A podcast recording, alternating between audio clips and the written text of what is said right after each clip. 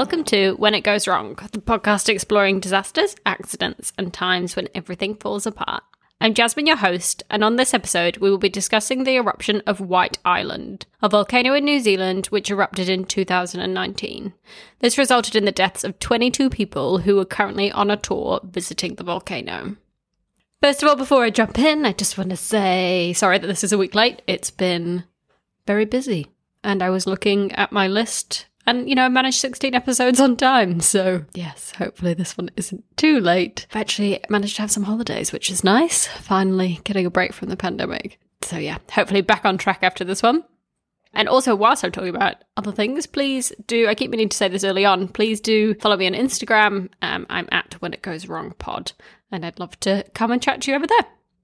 Okay, so White Island is an island off the coast of the North Island in New Zealand. Uh, it's near the Bay of Plenty, and the biggest local town is a town called Whakatane. And the island itself is actually the tip of a submarine volcano. So most of the volcano itself is under the surface, and there's just like the very top of the volcano on on top, which then makes this tiny island. And this has always been an active volcano and it is you know it produces steam it produces gases and it's it's always been pretty pretty active and and and doing stuff.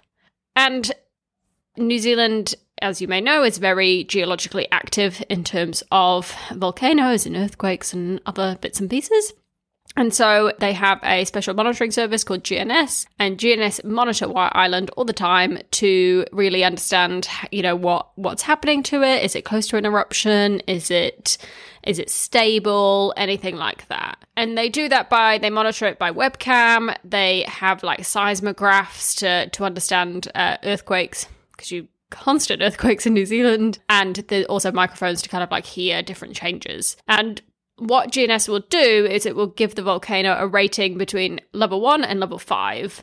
And basically, level one and level two means it's not erupting, and then level three onwards means it is erupting. And White Island was regularly given the uh, level of level two, and that level indicates moderate to heightened volcanic unrest. There is a potential for eruption hazards to occur. So that was the state of the island uh, at the time that we're talking about. So, White Island itself was originally set up as a sulfur mine. Uh, and this was in the 1900s. So, sulfur was really important back then because it was used as an antibacterial agent. But they soon found out that the mineral on the island just wasn't pure enough uh, and, and wasn't really able to be used in the ways they wanted it. And uh, they instead started using it in fertilizer. But the mine was actually really dangerous and not very profitable. It killed 10 mine workers in a mudslide, and then eventually it shut in the 1930s. But the remains of the of the mine are still on the island and, and they're kind of slowly rusting away because of all the acidic sulfur gases. And since then, White Island has become a bit of a tourist spot. So it's a very popular was a very popular tourist destination for those visiting New Zealand.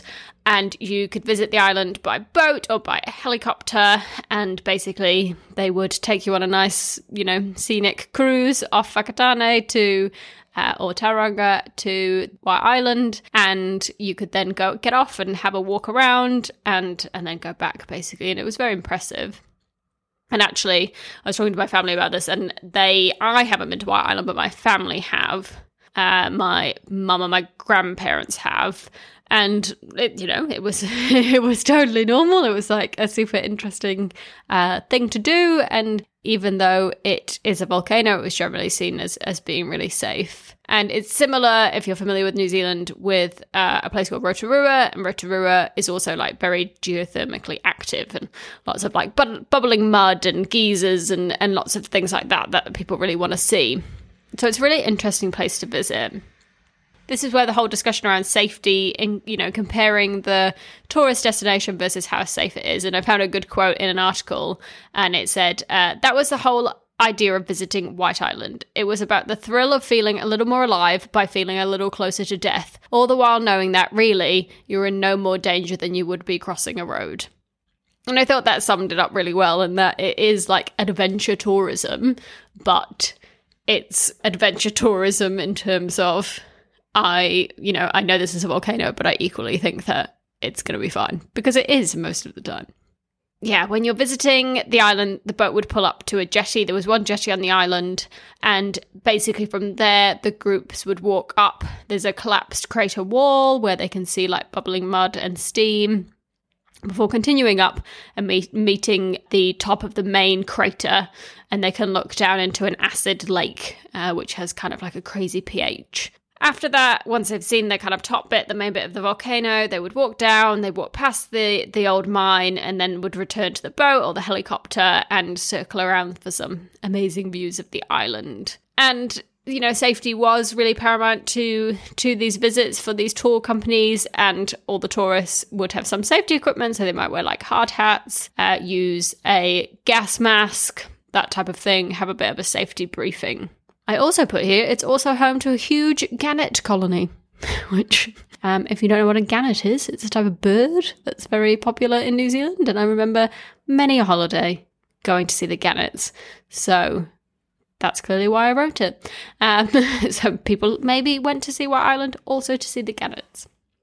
So White Island, the volcano itself, has had several eruptions and mostly were small and mostly they were made like just of steam escaping but there had been like quite a larger eruption a few years before, but it was at night. So it had been recorded and obviously like people could see in the morning. So but because it was night, no one had been impacted and it didn't really change anything. People just kind of carried on as normal. So I think in the back of people's minds, they always thought an eruption would happen, but they just continued on with it. And I think, to be honest, that's like very typical of New Zealand. Like if you live in Wellington, for example, like constantly on the news it's like the next big earthquake like is about to hit Wellington and they will talk about it all the time but you just carry on your life because you you don't know when it is and and you, there's nothing you can do it's a it's a similar thing with here Anyway, on the day of the eruption, there were several tours through a company called White Island Tours to the island. And like I said, the island was at alert level two. But in the October, uh, the levels of sulfur gas and tremors were, were really quite high, but no more high, you know, no higher than they had been in the past. And they had, White Island Tours had three tours for that day, three boats that were going to head over, and they were all staggered. So there was one leaving at 9.30, one leaving at 10.30, one leaving at 11.30. And the third boat of the day, there was the boat pilot, four guides who would conduct the tour on the island itself, and then 38 guests on this third boat that was going at 11:30. And the majority of the people on this trip uh, were actually Australian because they were from there was a cruise ship called the Ovation of the Seas, and that had docked nearby. And then they had all gone on this day trip to uh, White Island from the cruise ship. So actually, there were like there were some New Zealanders, but the majority were Australian or were were foreign tourists who were actually on the island that day. So at 2:10 p.m. in the afternoon, it, the first two boats, the 9:30 and 10:30, 9:30 was on its way back.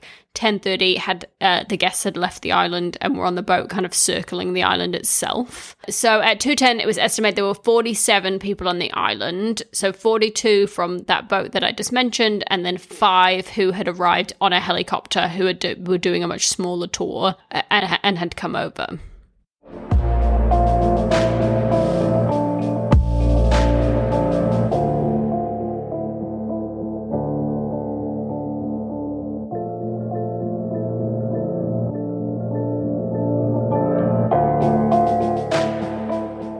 Unfortunately, the volcano then erupted at 211, and it was what's called a phreatic eruption. And so I read read a lot about volcanoes for this, and there are different types of eruptions, which I don't think I knew, but I think makes lots of sense. There are what you like in your head when you think of like a volcano erupting, when you're like, oh, you know, magma lava flowing down and engulfing everyone. It wasn't like that. This one was where basically the magma that was like under the surface in the volcano would heat water that was higher up, and then the water would basically spontaneously turn into steam and explode. So it was more of like a steam eru- eruption. Basically, the steam just needed to be let out. But obviously, the steam itself is very hot, very powerful, and as the steam explodes, it will take like things like rocks and other fragments with it and really the danger here is really the heat and the like the acidity that is actually in that gas and that explosion the other types uh, all involve magma. Uh, so the other two types of volcano- volcanic eruption uh, is either when gas causes uh, magma to compress or decompress, uh, and then you get magma explosions. But yeah, in this case, we're very much talking about a steam explosion. So at that time at 211, that second boat that was on the island, the third boat that was on the island, the group on the land was split into two. Uh, so the group had been split, and some of the people were still walking, were, were like quite in the middle of their tour basically they were like right up on the crater itself they weren't they were they were almost like looking into the into the eye of the explosion and there were some like distance photos taken by other people and they the photos actually show like really relaxed people by the crater. They weren't so it, i think it was very clear that there was no particular warning that this explosion was going to happen. It's not like they were running away or anything. They were just like there and fine. Uh, so it must have just happened so quickly. But then the other half of people that had finished the walking tour were actually waiting to to get back on the boat. So they were on the jetty and were waiting on the jetty for for the rest of the people to come back. And that's that's probably a good thing for those people that were on the jetty because it meant that uh, I think one of the guides basically was like get in the water and dive underneath. So some of them did manage to make it in the water, and thankfully that meant that they were okay because they could be protected by the water under under underneath whilst the explosion happened and there's stories of them like underwater and these big waves of of steam and stuff, you could kind of see them rolling on the surface above them. And yeah, sounds really horrendous. But one of the, the earlier boats of the 1030 boat was was actually still quite close to the island at this time and was was circling the island and so they saw everything that happened obviously and captured lots of like photos and videos so there's so much content out there of the volcano exploding and of the aftermath and this boat, once they knew that that this had happened and that people needed saving, that that boat like immediately turned around to go back and try and help people and try and, recover them, especially the ones that were on the jetty that were waiting. And so when that boat got around, it they soon saw that the island was just like covered in in in ash in in this like sulfur and this acid. And there's some amazing photos where there was obviously that helicopter on the island, and the helicopter was on a ped- on a pedestal, and the at the bottom of the mountain, and the the helicopter is now like been put not only been pushed off the pedestal so it's like on a slant but like all of the rotor blades are like bent like 90 degrees down because clearly the force of the blast had just been so intense and then it's just like covered in dust. Uh, and it just totally gives you a feel for like how intense that blast must have been and how horrific it must have been for the people that were still on the island. So those who had been by the jetty, then waited, uh, t- uh, waited rescue, and the boats came and, and did that rescue mission. So they launched a rescue inflatable and, and took them back. And that boat managed to get 23 people on board, trying to get them, them back and forth. And I think what some of the horrible stuff that I read about this, which I won't go into too much, but they had very terrible injuries, obviously, but they talk about there being this this thing called like the golden hour. So if you do get really badly burnt, getting treatment in that first hour is like really essential. And often you may feel okay when you initially when it initially happens, but then you'll just kind of get worse and worse. So, like for example, if you have like inhalation burns, which a lot of them did, you would you would get worse over time. So you wouldn't almost you, might be okay at first, and then suddenly just just yeah feel feel horrific. So they got these twenty three people on board, but yeah, a, a, lot of them had really terrible injuries, uh, lots of burns. Like I said, lots of breathing problems because they breathed in that air that was so hot, but it also had the sulfuric acid in there and just you know like people on the boat weren't medical professionals. There was like two people that were like oh, well we knew first aid so we went and helped which is just yeah horrendous. But the whole point here was like these people needed to get back to to mainland and to hospital as quickly as possible.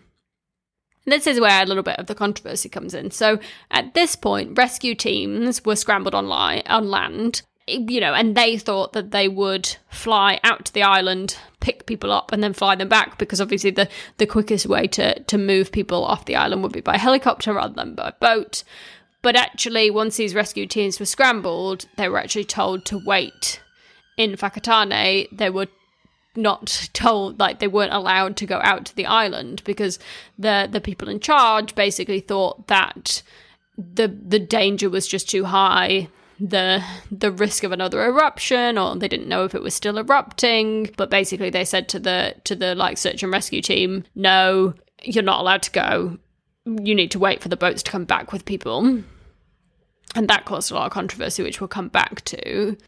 However two helicopter crews nearby who actually ran tours to the island did go and make these rescues. So they did actually decide no I'm, I'm going to go. Uh, they make their entire living on White Island, so they are going to get to the island and see what's happening. They know what the who, you know, they know the different guides. They wanted to get out there basically. So they, so these two helicopter crews did try and make rescue, and they flew out to the island on three choppers and two or three, three choppers I think. And they landed on the island and then kind of strapped strapped their gas masks on and went in search of people, went in search of, of the people that weren't at the jetty, the people that were working that were walking up by the crater. And they generally they found twenty people. They were all in in a bit of a loose line, uh, going down from the crater. So they'd clearly been on their way their way out. Uh, and most people uh, were unresponsive, uh, but some were talking and some were clearly alive. So they went and, and checked on them and did everything that they could for them. And it was actually clear that someone had tried to do like some first aid and had tried to help. So they think that uh, some of the guides that sadly did die actually before they died really made this like heroic attempt to go and help these people and, and give them give them aid. So a lot of the injured had gas masks on because they've been been put on by others, uh, and it was clear that that they had been attempts at first aid in the few minutes before those people were then overcome by their own injuries. And so the helicopters got the helicopter pilots got to the island and they were basically waiting for the rescue teams to come so that then they could help put them on the rescue choppers and then obviously the rescue choppers would be more equipped for managing injuries and and, and helping but it was soon confirmed to them, like I said, that the rescue teams weren't coming uh, and they weren't allowed to go onto the island itself. And so this meant that the helicopter crews had to transfer the injured themselves and so what they they kind of assessed uh, the people that were there and they transferred 12 people back to the mainland who were somewhat alive but the others the other 8 they they left behind the one the ones who had sadly died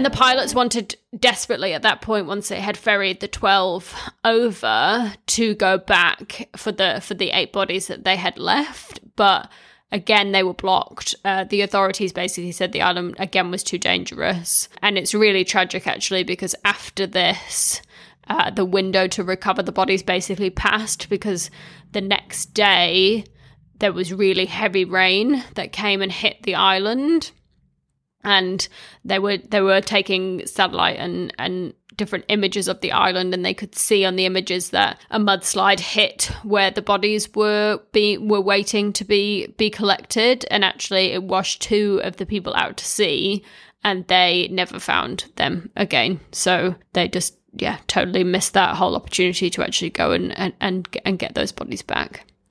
Only four days later did the authorities allow access to the island again. Uh, and so the military headed to the island and they recovered those six bodies that had been found.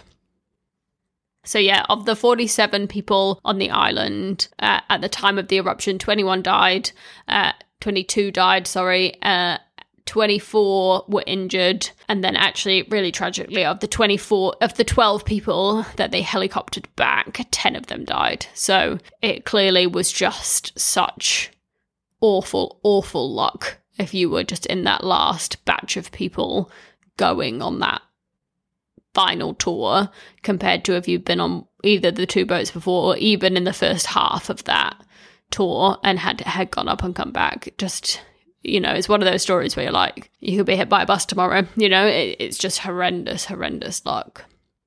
A lot of things have then happened in the aftermath of the White Island eruption. So there was quite a lot of analysis after the event to show that the eruption was unpredictable. There had been some changes, like I mentioned, there had been some differences in tremors and stuff, but those types of things had happened in the past and had never actually resulted in, a, in an eruption it it shows really how we can predict you know we can monitor stuff as much as we can same as earthquakes right? We can monitor stuff and and think that we know what's going on but at the end of the day it is very unpredictable as to as to when this is going to happen. And then also analysis after the day there was just a lot of controversy about this decision like i mentioned not to fly over the rescuers. And this was undoubtedly influenced by pike river so, Pike River is a mine explosion which happened in New Zealand very close to this the year before. And in that mine explosion, I think there were about 30 miners down in Pike River Mine when the, the mine exploded and, and collapsed some of the tunnels in. And in that situation, again, the rescuers weren't allowed to go in. They were desperate to go in and try and rescue some of the men that were there, but there was a lot of fear that the mine would explode again, and they weren't sure whether there would have been enough oxygen anyway to to allow them to get there. Uh, and in the case of Pike River, the mine actually did end up exploding again. It exploded like four more times after that initial one. And I think that that probably had influenced potentially this decision not to go because they didn't want it, they knew it could erupt again. And, and if, you know, if in Pike River they had sent the rescuers down and then it had exploded, is, is that an acceptable price in order to do the search and rescue? It's a really, really hard dilemma, basically. And Pike River is really, really tragic. I would love to know if you would. I, I have been planning a episode on Pike River for ages and I've read loads of books about it and I just probably just need to do it. But I, I, I, don't know. I find Pike River just horrifically tragic because it was totally because of terrible mismanagement, like just terrible mismanagement. And it's one of those ones where it, I find it so frustrating because it was so easily prevented by businesses taking care Anyway, this isn't a Pike River episode, but if you would like a Pike River episode, do let me know because, yeah, it has been on my list for ages and I do always think about doing it. And then for some reason, something else always gets gets in my head first. So I will do that at some point. But yeah, so we think that that Pike River incident didn't meant that they didn't want to go and, and rescue them.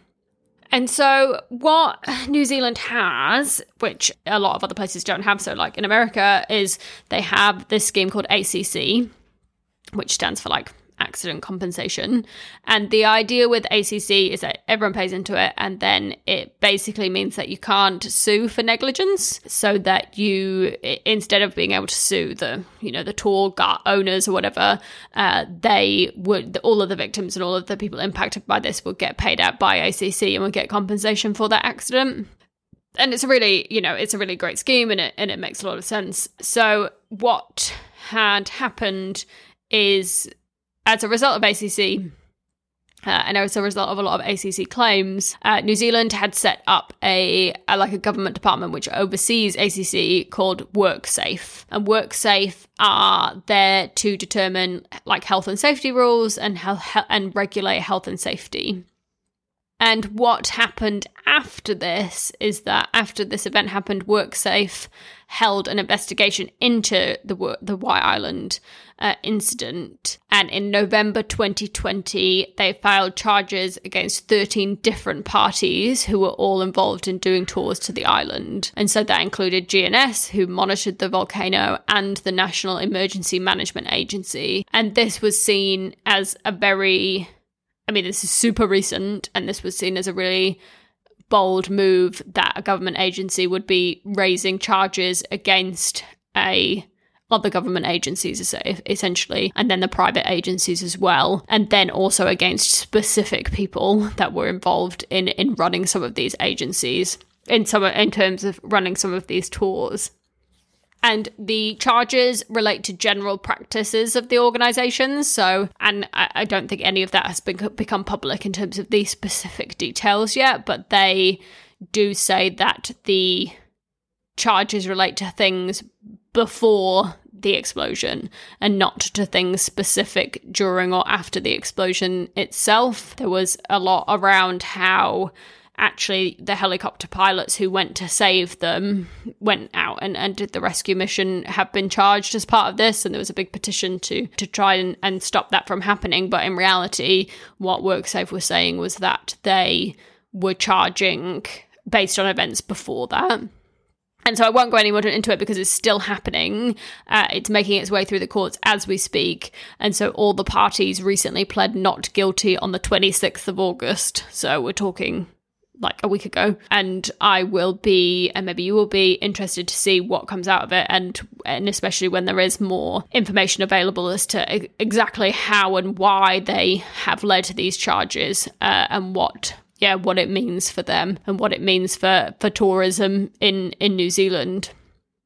Even though ACC was in place uh, some of the passengers did end up suing specifically the passengers of the Ovation of the Sea, because the Ovation of the Sea was the cruise trip, they could sue through the US courts under maritime law, basically to say that the cruise company shouldn't have put on these uh, like day trips that, that were were seen to be dangerous. So, uh, yeah, there there is some of that also still working through the courts as we speak.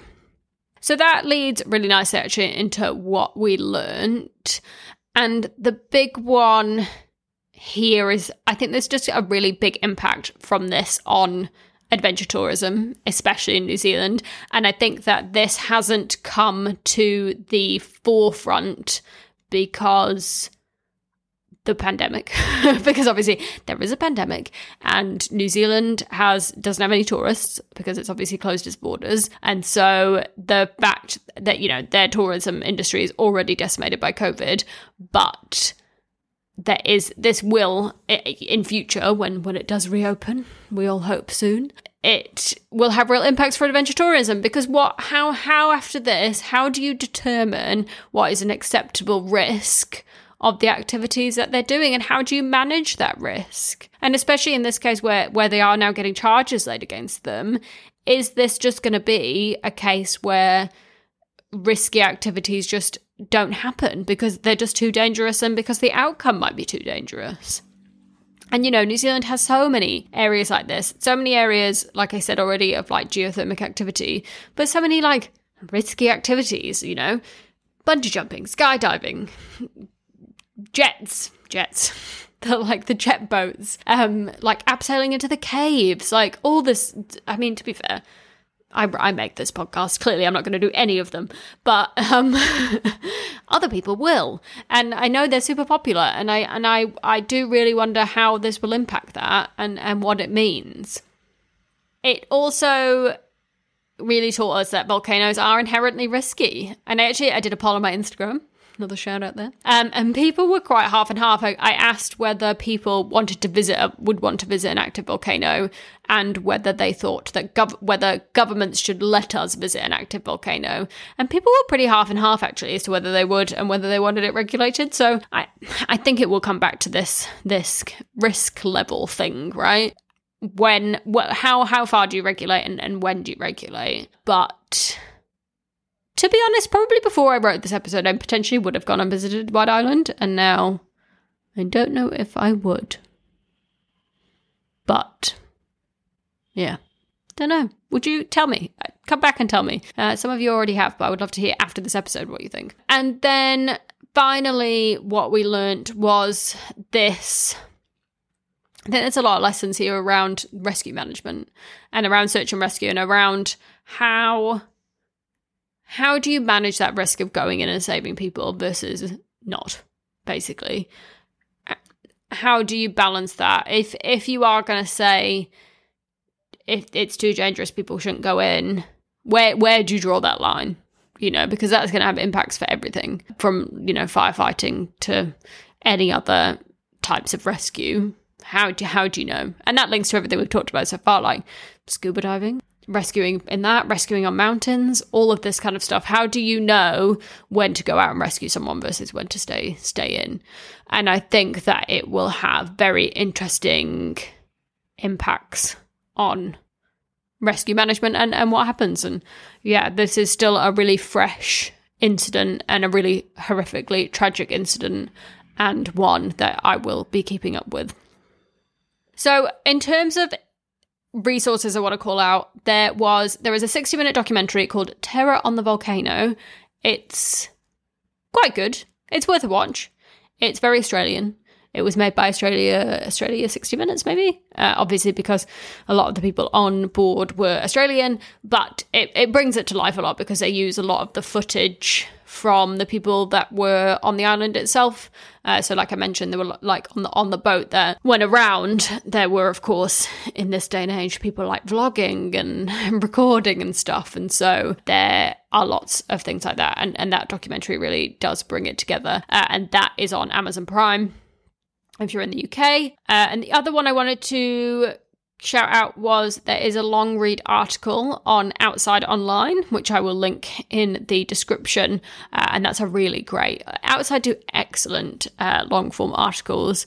And this was a really, really good one. And it really goes into what happened and how it happened and the different people involved and all of the things I've, ta- I've talked about. So if you if you want to learn more, highly recommend uh, giving that article a read.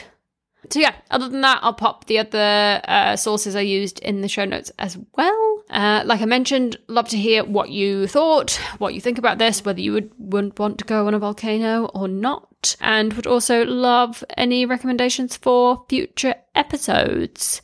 Like I said, I'm hoping to get back on some better, better scheduling after this episode. Uh, once we've kind of got out of the the craziness of summer uh, so, yes, please do give me ideas uh, so that I can carry on. Like I mentioned, please do follow me on Instagram. I'm at When It Goes Wrong Pod, and please do drop me an email. I'm I'm When It Goes Wrong Pod at gmail.com. Uh, I'd love to hear from you guys, and that's about it. So, thank you very much.